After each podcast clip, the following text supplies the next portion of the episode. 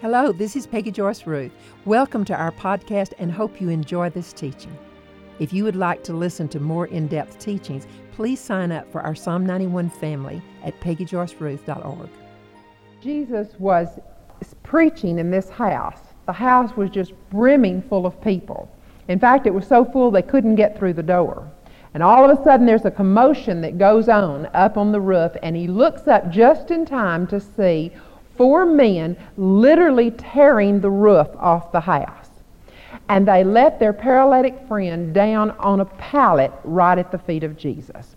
Now, if you'll remember the story, the Bible says that Jesus, seeing their faith, said to the paralytic, What? Jesus, seeing their faith, said to the paralytic, What did he say? I want you to look up Mark 2, verse 5, and I want you to see what he had to say to this man. Okay, in Mark 2, verse 5, it says, And Jesus, seeing their faith, said to the paralytic, My son, your faith has made you whole. Is that what he says? Okay. He said, My son, your sins are forgiven. Now, that's not exactly what we would expect because this was a man that needed healing, he needed deliverance desperately, and here Jesus was talking to him about forgiveness. Well, we're going to find out that we absolutely cannot separate one from the other. Now, we're going to be talking about forgiveness tonight. And I really don't want you to turn your spiritual ears off because sometimes we get to think, oh, I've heard so many teachings on forgiveness.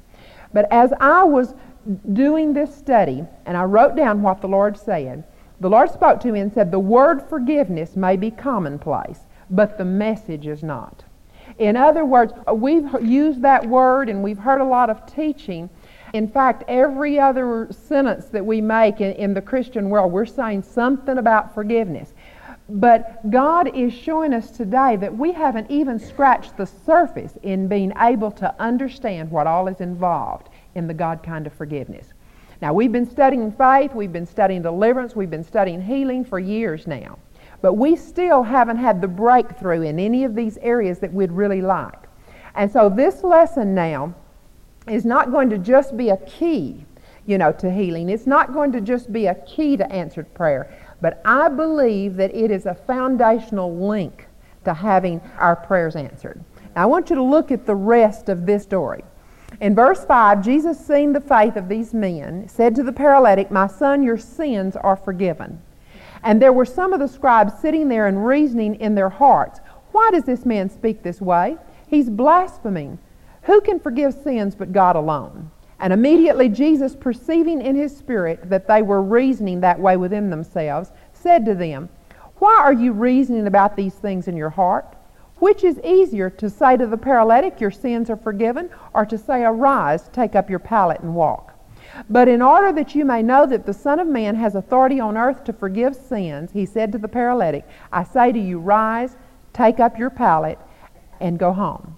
And he arose and immediately took up the pallet, went out in the sight of all, so that they were all amazed and glorifying God, saying, We have never seen anything like this. Okay, what was the manifestation now that came from this man's sins being forgiven? Okay, the manifestation of his forgiven sin was the fact that he was healed and he was delivered. Look at verse 10 again. It says, But in order that you may know that the Son of Man has authority on earth to forgive sins. In other words, Jesus saying, In order that you may know that I have authority, that's why I'm going to say, Take up your pallet and walk. See, the proof that Jesus had authority to forgive sin was in the healing. And healing and forgiveness, now they're inseparable. Now, last year, right before we went into the summer, we had a whole Bible study on personal forgiveness. We talked about how vital it was to learn how to receive the God kind of forgiveness. And we also talked about what all was involved in true repentance and, and true forgiveness. And we found out that when God forgives, He doesn't just forgive the sin, but He forgives the guilt and He forgives the consequences. Now, that was a pretty comprehensive Bible study, so if, if you didn't hear it, it'd be worth your time to get the tape. Well, we're going to start a two part series tonight on healing, but we're going to look at the other side of that coin. We're going to be looking at the giving out of forgiveness. Now, forgiveness was as much a part of the ministry of Jesus as healing was. In fact, forgiveness is at the very core of Christianity.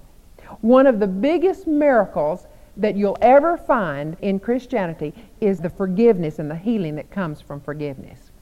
Literally, we're going to find that every single time that healing comes forth and forgiveness comes forth, there is a miracle that takes place in the spiritual realm. We're going to find a miracle takes place when we receive forgiveness from God, but there's going to be a miracle that takes place every time we give that kind of forgiveness out. Now, today we're going to center in on two aspects of the kind of forgiveness that takes place when we're reaching out to that person. One aspect is going to be external, and one aspect is going to be internal. We're going to find out that there's going to be a healing explosion that takes place, a miracle explosion that takes place every single time that we decide to forgive somebody else. And that's what I'm wanting us to look at. Now, I want us to understand this miracle that takes place and I want us to get it so much down inside of us that we never, ever again toy with unforgiveness. That is so dangerous when we toy with unforgiveness in any area of our life. And so the whole objective of this Bible study is for us to see that this miracle explosion takes place every time we forgive. That explosion goes out and comes in at the same time. And it creates, literally creates a miracle inside of us and inside that other person. Now, because of that miracle, then we need to understand everything God has to tell us on this subject. We're going to find out that a lot of times when we're unforgiveness, it's in a very subtle way. And so we want to find all those subtle ways in which we're unforgiving so we can get all that out of our life. Now, the reason that I taught on being personally forgiven by God first is because we have to experience God's kind of forgiveness before we're ever going to be able to forgive. In every area of the gospel, you can look all through the Word of God and you're going to find that every time it's first internal and then we're able to put it out externally. We have to receive in before we can give out. Next week, we're going to look at it from the external, but this week, I want us just to concentrate on the benefit that comes to us as a believer every time we're willing to forgive. I'm going to give you four miracles or four benefits that our willingness to forgive brings to us personally. And I think you're going to find out that these four things are going to make it worth your time never to toy with unforgiveness again. Now, we're going to be looking at the Lord's Prayer. We're going to be looking at the parable of the unmerciful slave to get the first two benefits of forgiveness. So, if you'll turn to Matthew 6, verse 9, Jesus has called his disciples together and he's giving them the model prayer. He's giving them a prayer outline here. In verse 9, he says, You're to pray in this way. Our Father who art in heaven, hallowed be thy name. Thy kingdom come, thy will be done on earth as it is in heaven. Give us this day our daily bread, and forgive us our debts as we also have forgiven our debtors. And do not lead us into temptation, but deliver us from evil. For thine is the kingdom, and the power, and the glory forever. For if you forgive men for their transgressions, your heavenly Father will forgive you. But if you do not forgive men, then your Father will not forgive your transgressions. This model prayer covers every facet of prayer that you can think of. Any kind of prayer you want to pray, it's in this prayer outline. And then we notice in verse 14 and 15 that he reiterates one thing out of that prayer outline. Now, the only thing in the entire model prayer that he repeats is what he has to say about forgiveness. He says, if you're willing to forgive, you'll be forgiven. If you're not willing to forgive, you won't be forgiven. I want you to think just a minute, what does that mean? Think about what does it mean when it says, if you're not willing to forgive, you won't be forgiven? Does that mean that we can't even be saved if we don't forgive? Have you ever thought about that? I started meditating on that and I thought, Lord, does that mean if I'm not willing to forgive that I can't be forgiven at all? And so I decided I'd go to Dake's Bible because he does a commentary on every single scripture in the Word of God. And I thought, well, I'm interested to find out what Dake has to say about that. He even goes into so much detail that he'll find words and he'll tell you how many times those words have been used throughout the Word of God. But when I got to the Dake's Bible, I found out that he had absolutely nothing to comment on that verse 14 and 15. When he came to verse 14 and 15, he skipped right over it and went to verse 16. So I went to the NIV Study Bible and I found out they made no comment. In fact, every commentary that I looked in made no comment on that verse. I decided that what God's wanting us to do, He's wanting us to let that verse speak for itself. If we're willing to forgive, we'll be forgiven. And if we're not willing to forgive, we won't be forgiven. It's pretty plain. I, I, think all these scholars are saying, hey, there's nothing I can add to this. There's, there's nothing that I can explain. It's as plain as it can be. But you know, as I went on through the Word of God, I found that as I looked up all these scriptures on forgiveness, I found that Jesus himself had written his own commentary on this verse. Look over in Matthew 18 23. Now, this is the parable of the unmerciful servant. And basically, what it is, it's Jesus' commentary on those scriptures there in Matthew 6. In verse 23 of Matthew 18, it says, For this reason the kingdom of heaven may be compared to a certain king who wished to settle accounts with his slaves. I want you to notice how he settled accounts. Because when we find out how this king settled accounts, we're going to be finding out exactly how God settles accounts with us. Because this is a parable showing us the kingdom of heaven. It says in verse 24 that when he had begun to settle accounts, there was brought to him one who owed him 10,000 talents. That's about $10 million in our money. Keep in mind that the buying power in that day and time was a lot more than the buying power today. So in verse 25 it says, And since he did not have any means to repay, his Lord commanded him to be sold along with his wife and children and all that he had in order that repayment might be made. Now, it was customary back in that day and time for the man and his entire family to be sold if he owed a debt and couldn't pay it.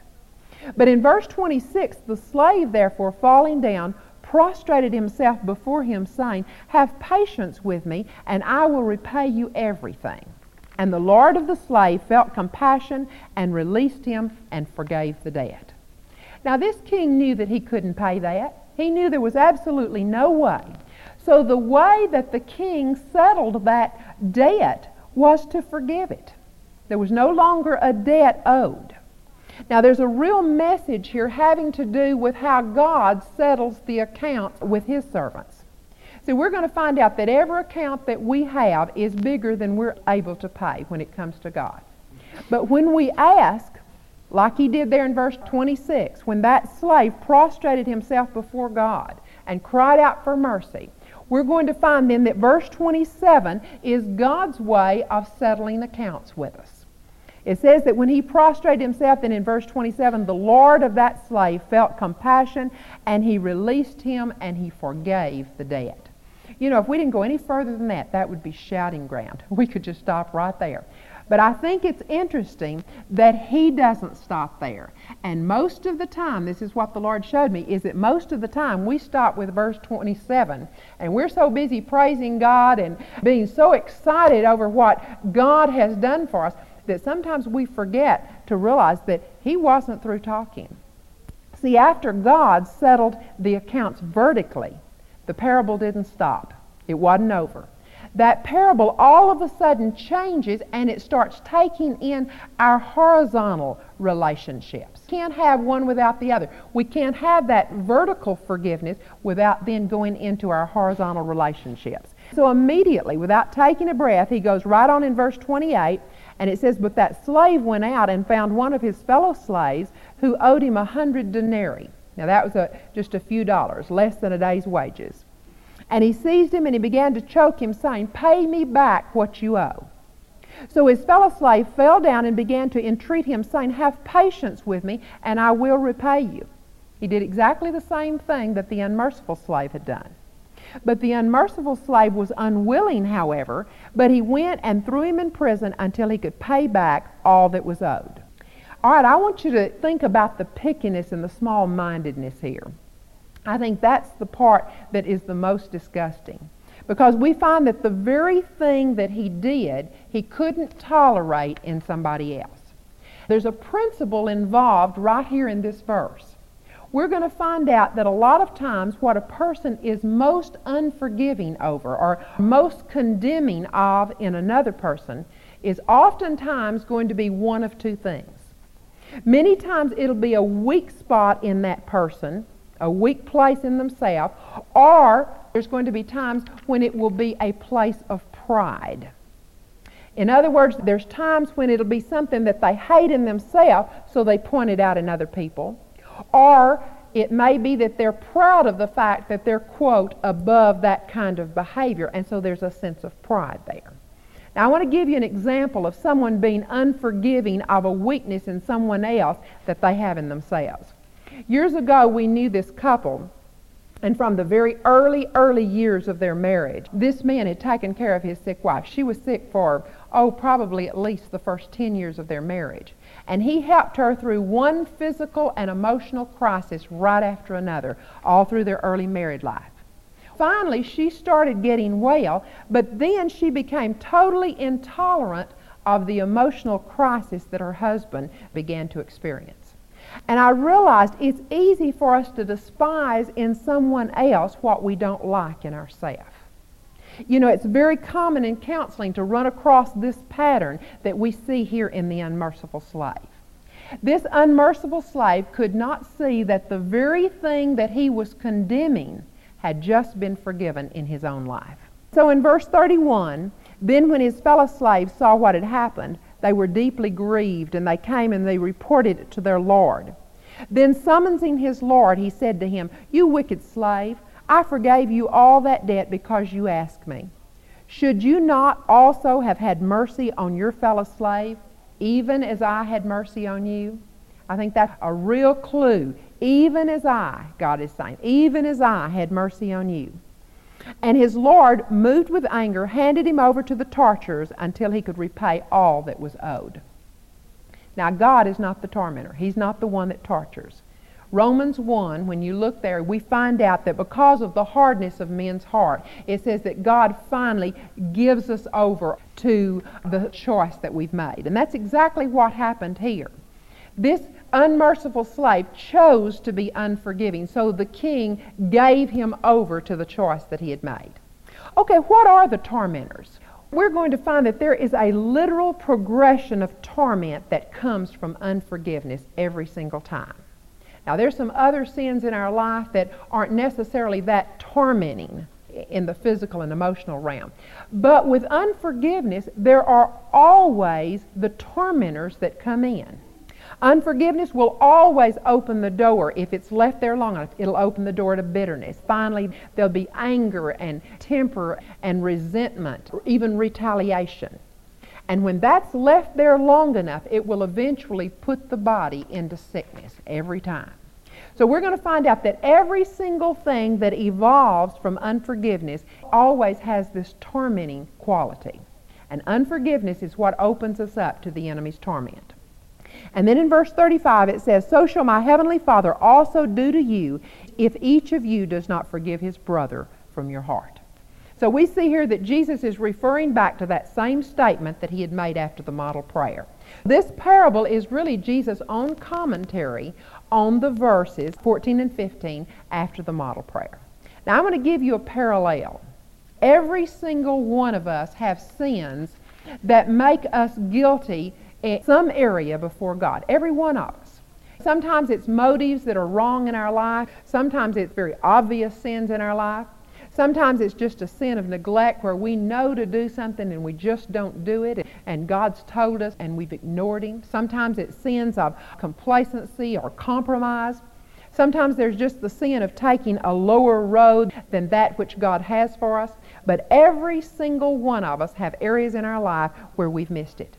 And yet we find that God is more than willing to, to forgive us. When we repent and prostrate ourselves before Him, He's willing to forgive us no matter what we've done.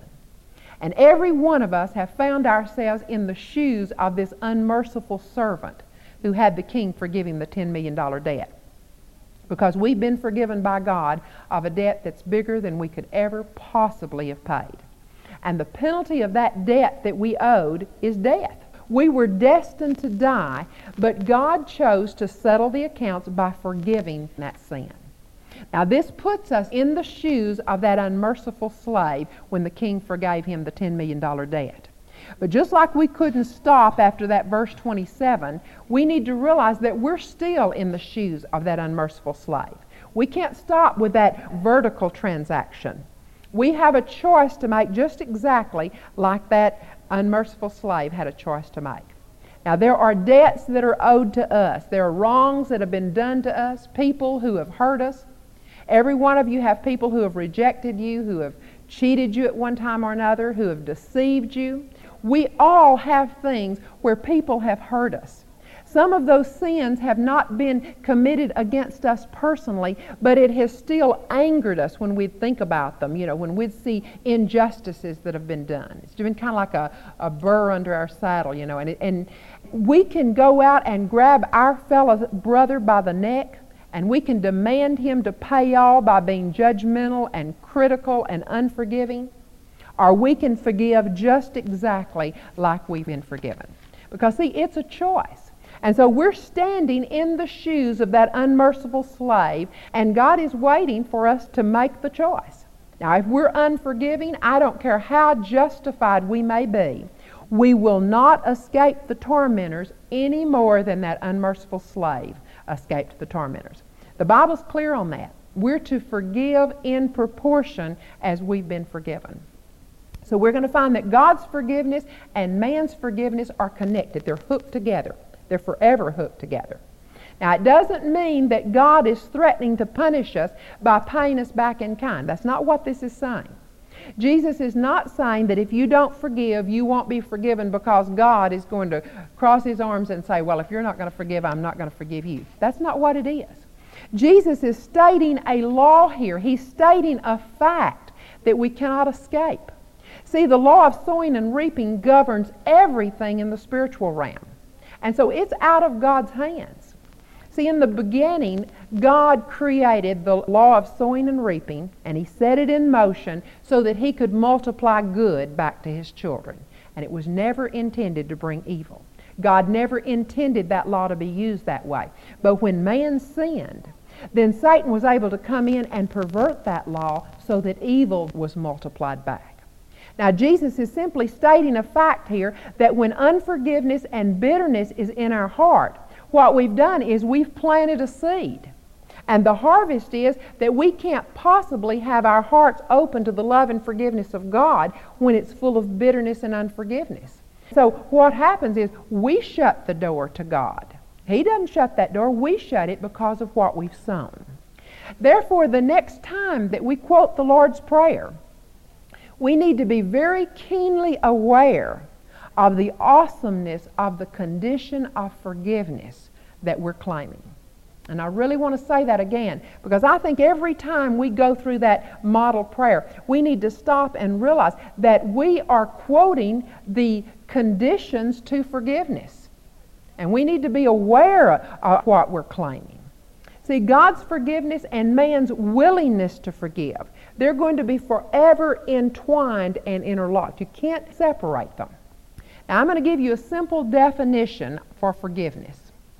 Forgiveness is when we have the right in the natural to be angry, and we have the power emotionally to be angry. But when we relinquish that right, that's forgiveness. Now, unforgiveness is just the opposite. It's when we have the right in the natural to be angry and we have the power to emotionally stand there and, and be angry and be resentful. And when we demand that right, that equals unforgiveness. And we're going to find that's what happened to this unmerciful slave. He had the power and the right because a debt was owed to him.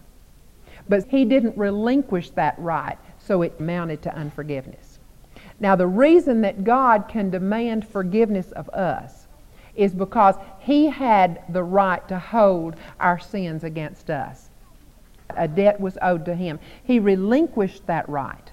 Now, he not only then can require that forgiveness of us, but he does because there's a spiritual law involved. And it takes the reality of God's forgiveness. It takes the reality of realizing how he settled that account with us for us then to be able to forgive somebody else. That's why it had to be taught first. Now, we said earlier that our willingness to forgive is first internal. The blessing first comes in. It's an internal blessing. In other words, forgiving others is a benefit to self first because it frees us, it sets us free. So, the number one benefit of forgiveness, then, that we found in the Lord's Prayer and here in this parable, is that our willingness to forgive others is going to open us up to God's forgiveness. Uh, if we didn't have any other benefit, that one would be worth it all. We're going to find that our willingness to forgive is the pivotal point on which our personal forgiveness is hinging. It's that pivotal point. So the first internal blessing is that we get forgiven. Now, we said there were two benefits listed that we can get out of this parable. The number two benefit to our willingness to forgive is that it automatically closes that door to the tormentors. And that's worth it. If any of you have ever gotten caught in unforgiveness, and you've gone into the bitterness and the resentment and the hatred and the retaliation, you know how tormenting that is. So, one of the benefits that God gives us is the fact that it closes that door when we're willing to forgive. Now, not only do we get forgiven, but I thought, you know, Lord, how good you are to come along then and help us to close that door to the enemy that's just there at the door trying to come in at every possible moment. You know, secular doctors are even finding out that many, many sicknesses can be traced back to that root of bitterness. Because bitterness doesn't hurt the person with whom we're bitter. Bitterness hurts the person that's bitter. Now, one of the tormentors that we seldom mention or we seldom think about is the spirit of control. And I felt like we needed to look at that one and go into a little more depth. There is nothing more tormenting than the forceful strength of a spirit of control on the inside when it's demanding and coercing you to take control of a situation or a person. If you've ever had that, you know that that spirit of control is torment. It will give you absolutely no peace until you push either emotionally or physically or, or mentally to make something go the way you want it to go. And then, after you have fulfilled the demands of that spirit of control, you know, that's been driving you, there's still no peace because you can't satisfy a spirit. It demands more and more. It's kind of like a loan shark that's just there pushing you further and further. And you may be thinking, well, what does control have to do with unforgiveness? Well, I want us to see the connection because it's very important for us to realize that control Control is one of those subtle ways in which we're unforgiving. Now, when we operate in a spirit of control, actually what we're doing, we're judging in our heart that that other party, whether it be another person or whether it be God, we're judging in our heart that that other person is not going to do it right. Right, of course, being our way. We're judging since they won't do it right, we feel like we've got to get in there and control so we'll make it happen our way.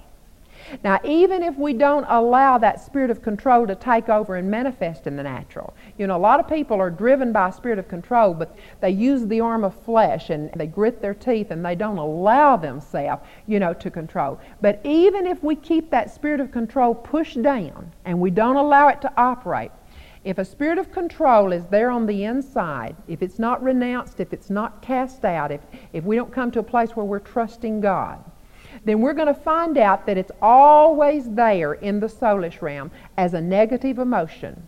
And it's going to be there putting pressure and putting stress on us, constantly making us want to control. And that's just as tormenting when that spirit of control is there and you're wanting to control the situation. So we're going to find out that control, then, that spirit of control is equal judging. It's the same thing as judging. Because, see, we wouldn't want to control if we weren't judging that person to be wrong or fearing that they were going to be wrong. And then that judgment equals unforgiveness. Because as long as we're judging or as long as we're condemning somebody in our heart, we are in unforgiveness of that person. So I really want you to see the evolution here. That control equals judgmental condemnation. Because see, anytime we're judging somebody, we're going to want to control. We wouldn't want to control them if we weren't judging them to be wrong. And then anytime we're judging or condemning somebody, we're in unforgiveness. Control is the opposite of trust in God. The only thing that will rid us of that is when we renounce that spirit of control, when we don't want it anymore, and then we fill that place up with trust. You know, sometimes it feels like we're stepping out on thin ice when we've been used to controlling, and all of a sudden we say, No, Lord, I don't want that anymore. I'm trusting you. And all of a sudden we start stepping out on that thin ice. It can feel shaky. But God says, Oh, the torment that we'll close the door to if we'll come to the place where we get in trust. We're going to also find out that a spirit of control robs us of so much of our physical energy. You've seen adults come up and ask a little child a question. And I've seen this happen so many times that the parent of that child will answer for their child out of a fear that their child is not going to answer correctly. I know you've seen that happen, and I've been guilty of that. But the Lord showed me that really is control when we do that. Because, see, what happens, that parent is judging that that child's not going to answer the way they think he should. And that's a form of unforgiveness, that's a form of intolerance.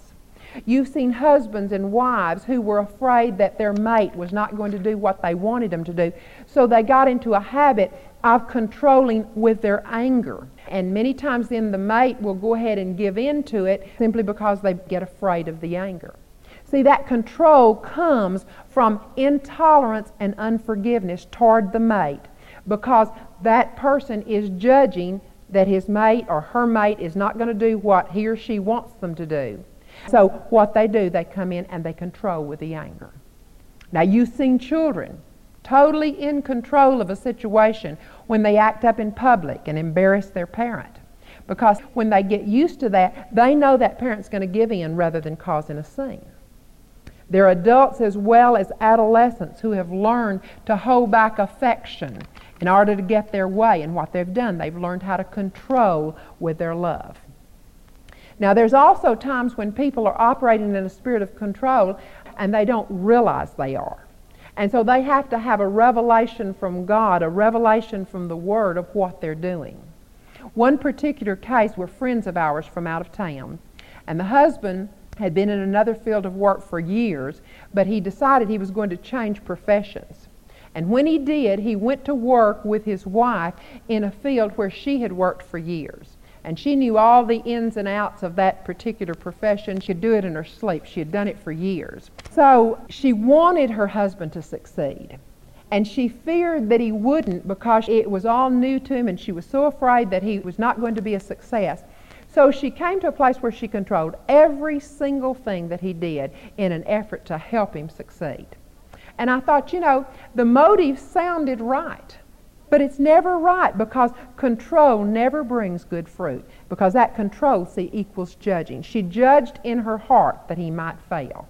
And even though it was out of fear, she was still controlling, and that equaled unforgiveness. Because as long as there's condemnation in her heart, even if it's fearful condemnation, what we're doing, we're in unforgiveness of that person. And it's going to bring torment, even if we don't realize what we're doing. We're going to have to come to a place where we fill up our heart with the things of God. You know, I was watching the news in San Antonio about four years ago, four or five years ago, and there was a businessman, a banker there in San Antonio, who came home one night and he found his wife murdered. We knew some of his friends that lived there in San Antonio. And the police finally caught the man. So this man explained that he had only intended to rob the house. But as he was tying the woman up, he noticed that she was staring at a tattoo that he had on his arm. And he said, I got worried that she would be able to identify me because of the tattoo. And so he said, I had to kill her. Now, the newsmen were interviewing the husband of the murdered woman, and they were asking him how he felt toward his wife's murder. And I thought that his answer was very significant. I meditated on that for so long. He said, I have a huge hole. He said, I, I just have this, this huge emptiness, this void in my life where my wife and I were so close. And he said, now she's gone. And he said, it's left this big emptiness. But he said, I cannot afford to allow hate to fill up that void because he said, if I do, it will destroy me. And I thought, you know, there's so much insight there because I thought, you know, he had to have had some kind of walk with God to know that no matter how much he might feel justified, to fill that spot up with hate would be destructive to him. So, the number two benefit then of our being willing to forgive is that in cleaning out all these roots of unforgiveness that we have in our life, no matter how subtle they may be, we'll be closing the door to the tormentors. The number three benefit to our willingness to forgive. All of us want to know how to increase our faith.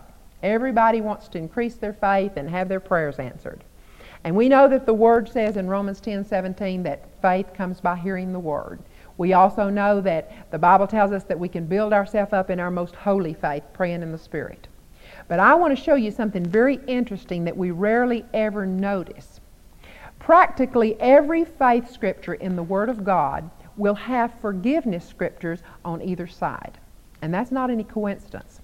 I think we've overlooked a real clue to something that God is telling us in the Word of God that will increase our faith and keep our prayers from being hindered. See, forgiveness and faith are tied together.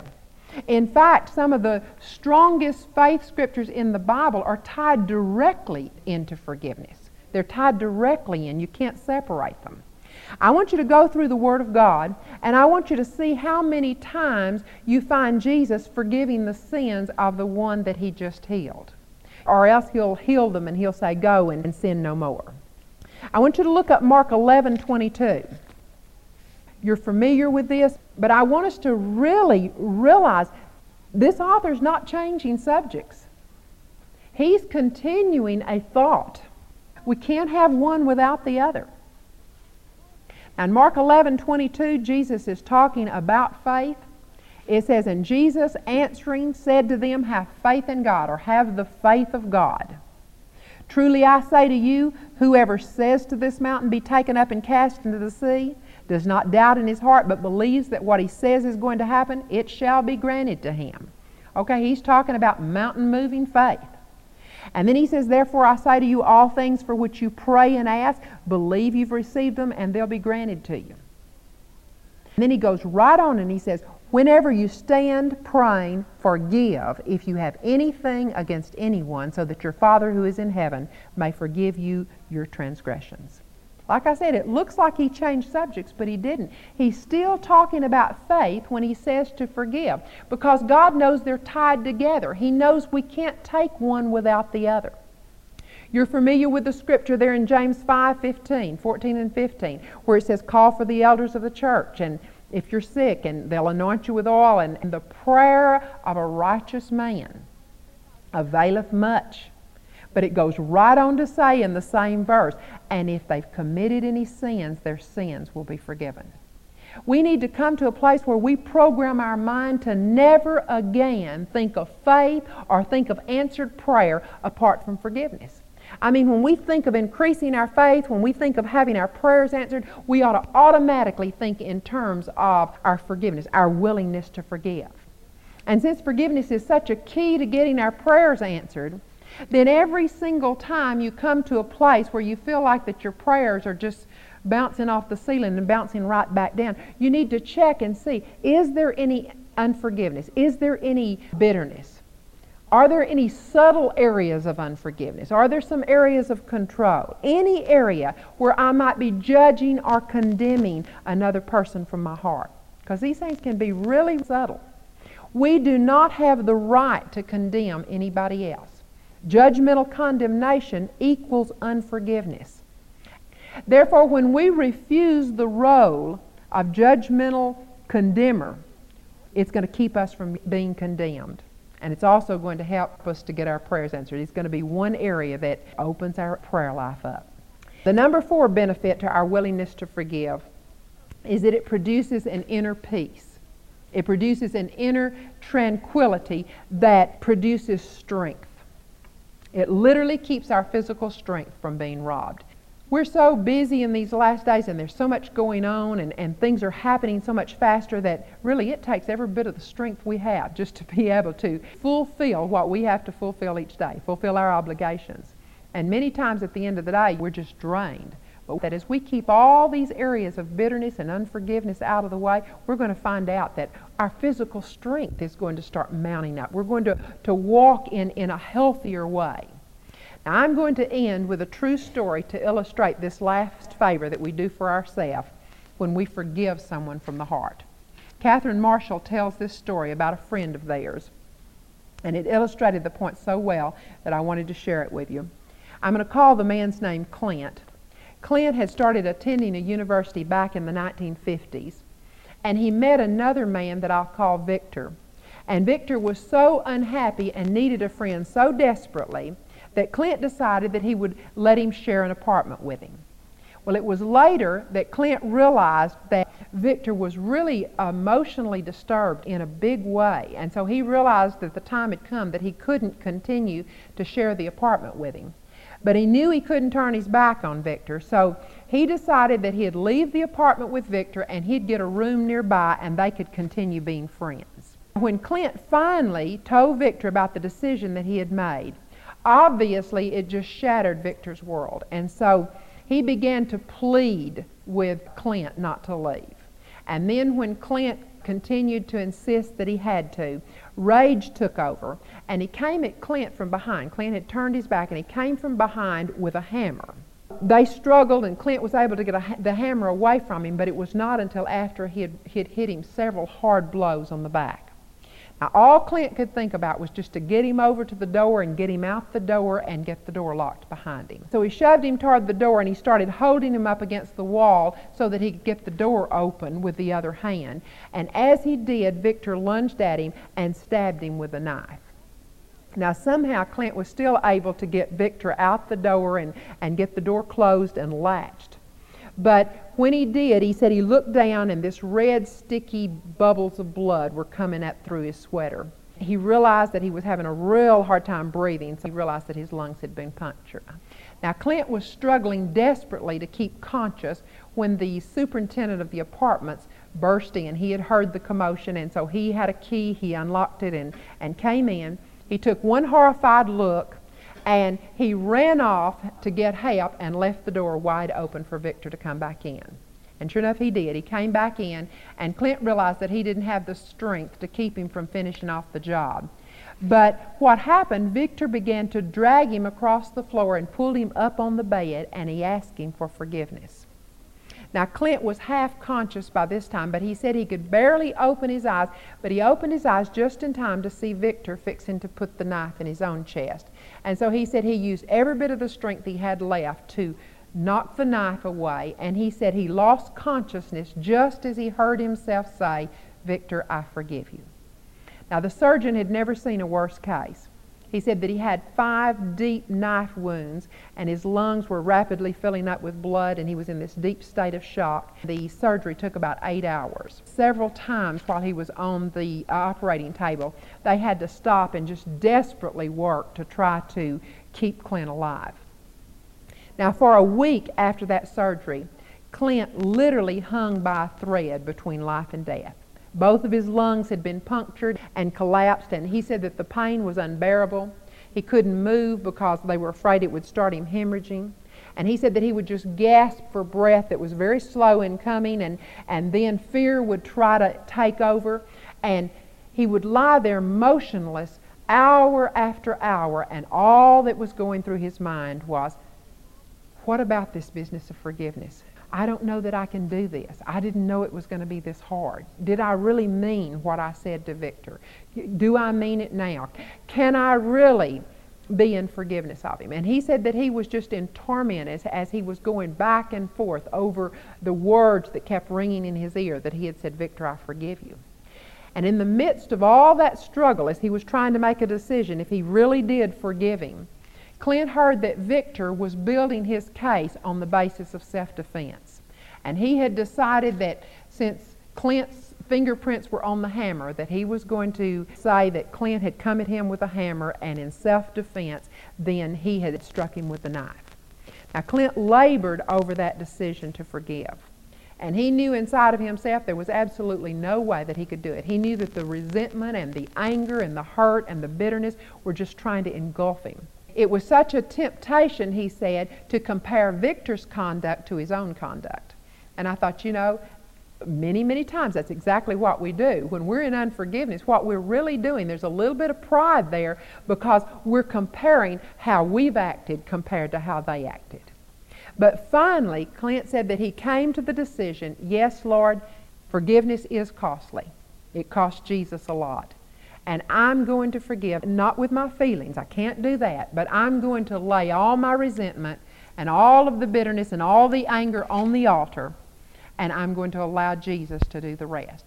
And he said that all this had been going on inside of his mind, and the only thing that he had the strength to get out was just out loud. He said, he whispered, Yes, Victor, I forgive you. And he said, immediately, he said uh, that miracle took place. And he said there was just an explosion of peace on the inside of him. Any unforgiveness, any anger at all, he said that negative emotion would have sapped so much of your energy that you would not have pulled through. He said that's what we've been fighting ever since the surgery. Now, Clint pondered that for a long time because he realized how close he came to, to literally losing his life because of the unforgiveness. Now, we may not have two punctured lungs. We may not be in a situation where our immediate condition looks that critical. But I really prayed and I really thought on that, and I believe that the Lord showed me that our condition is just as critical as Clint's was. Because, the unforgiveness will tip the scale in any one of us. And that negative emotion, if we leave it there, will sap so much of our energy that we're going to find that different areas of death will begin to show up in our physical condition. It may not show up immediately, might not show up quite as immediately as Clint's would have, but it shows up in a hurry because it definitely affects us every single time. Thank you for listening. Please share this teaching with anyone you think it would minister to. If you would like to listen to more in depth teachings, please sign up for our Psalm 91 family at peggyjoyceruth.org.